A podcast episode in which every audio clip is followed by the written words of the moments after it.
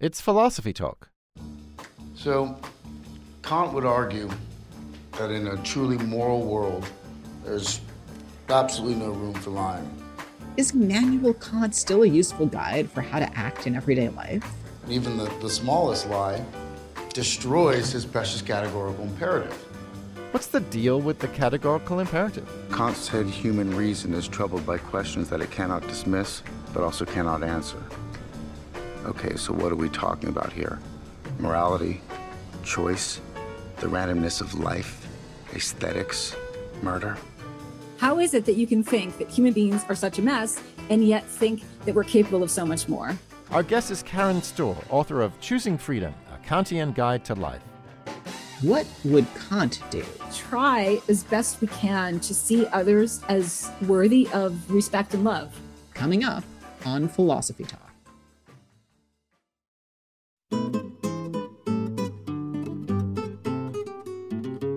Can you reason your way into being a good person? Or are your feelings a better guide for doing the right thing?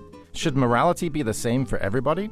Welcome to Philosophy Talk, the program that questions everything. Except your intelligence. I'm Josh Landy. And I'm Ray Briggs. We're coming to you via the studios of KALW San Francisco Bay Area. Continuing conversations that begin at Philosopher's Corner on the Stanford campus, where Ray teaches philosophy and I direct the Philosophy and Literature Initiative. Today, we're asking what would Kant do? I'm so excited about this show, Ray. Immanuel Kant is so fascinating. He was a German Enlightenment philosopher, wrote all those cool things about aesthetics, metaphysics, epistemology, ethics. Yeah, he was really big on reason, right? He thought the whole basis for morality was reason. Yeah, so do you think that's true? I mean, whatever happened to feelings like empathy? Well, I mean, Kant accepted that feelings are important too. You're supposed to cultivate cheerfulness and, you know, you shouldn't laugh at people in a mean spirited way.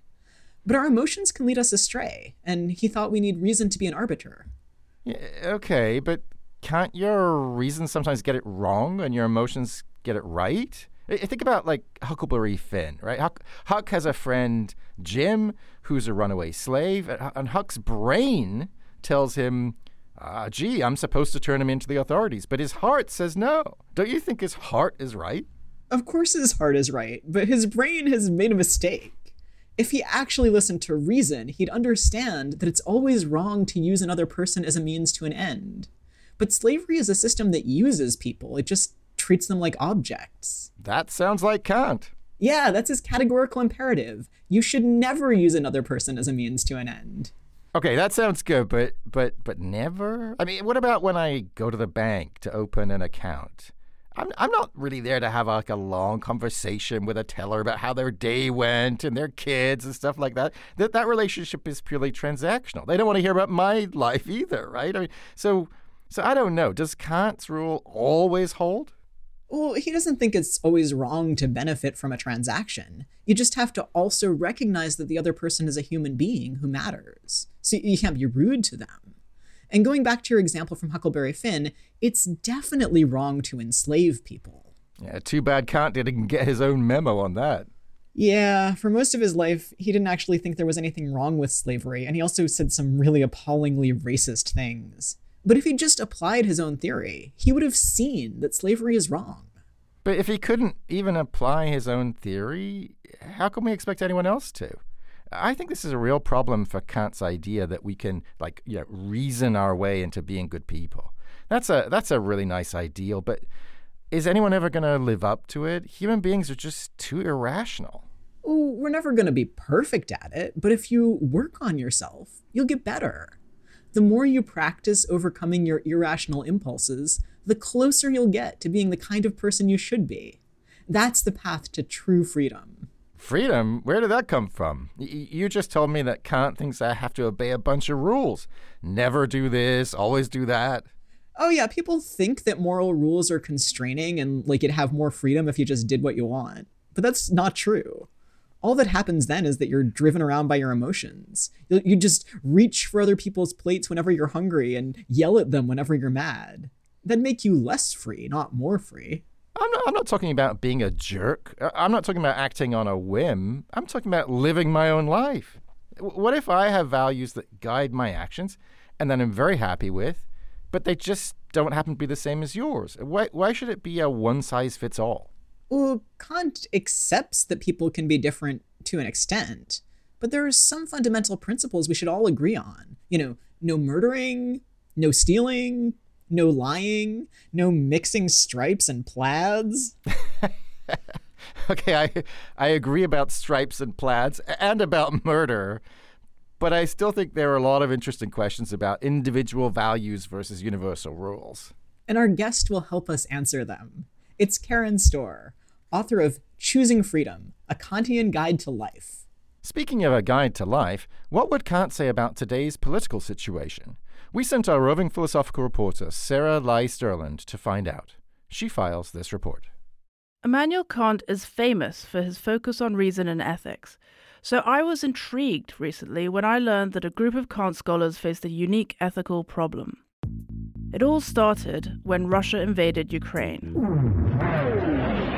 It was unprovoked, but this is what Russian President Vladimir Putin unleashed on Ukraine as the sun came up this morning.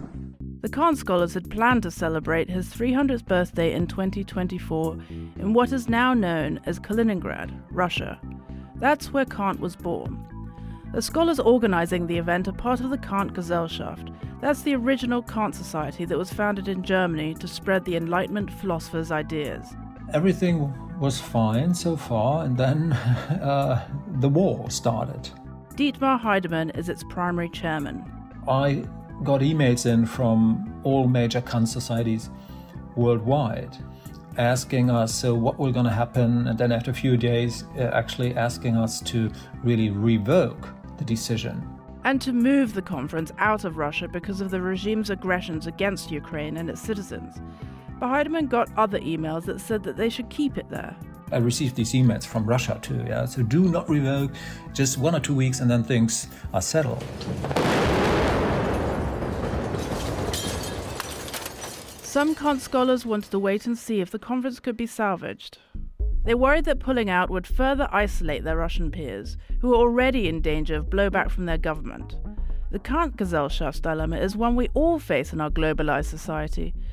Should we isolate Russia because of the actions of its authoritarian regime, or should we engage with its citizens? It's one thing to boycott products, but should academics, who work in the realm of ideas, sever ties to Russian universities as well? I mean, the vision was to be doing something kind of good. Andrew Chignell is head of the North American Kant Society. I had this kind of missiological feel to it where like we should go into places that are intolerant in certain ways and try to speak our minds freely as long as we're allowed to. To be clear, all of the Kant scholars I talked to for this story are against the war, but other philosophers worry that the Russian government would use the event to promote the idea that the scholars support its quote unquote special operation. After all, the government did force the rector of Kaliningrad University to sign a statement supporting the war. I think Kant would have found that very problematic. He would have a really hard time signing a statement saying something that he absolutely didn't believe in. I mean, it's akin to lying in some ways. And Kant is, of course, a very famous opponent of lying under all circumstances. On March 15th, the North American Kant Society finally issued a statement. It called on the Gesellschaft to relocate the conference, saying that Russia's unprovoked attack violated international law.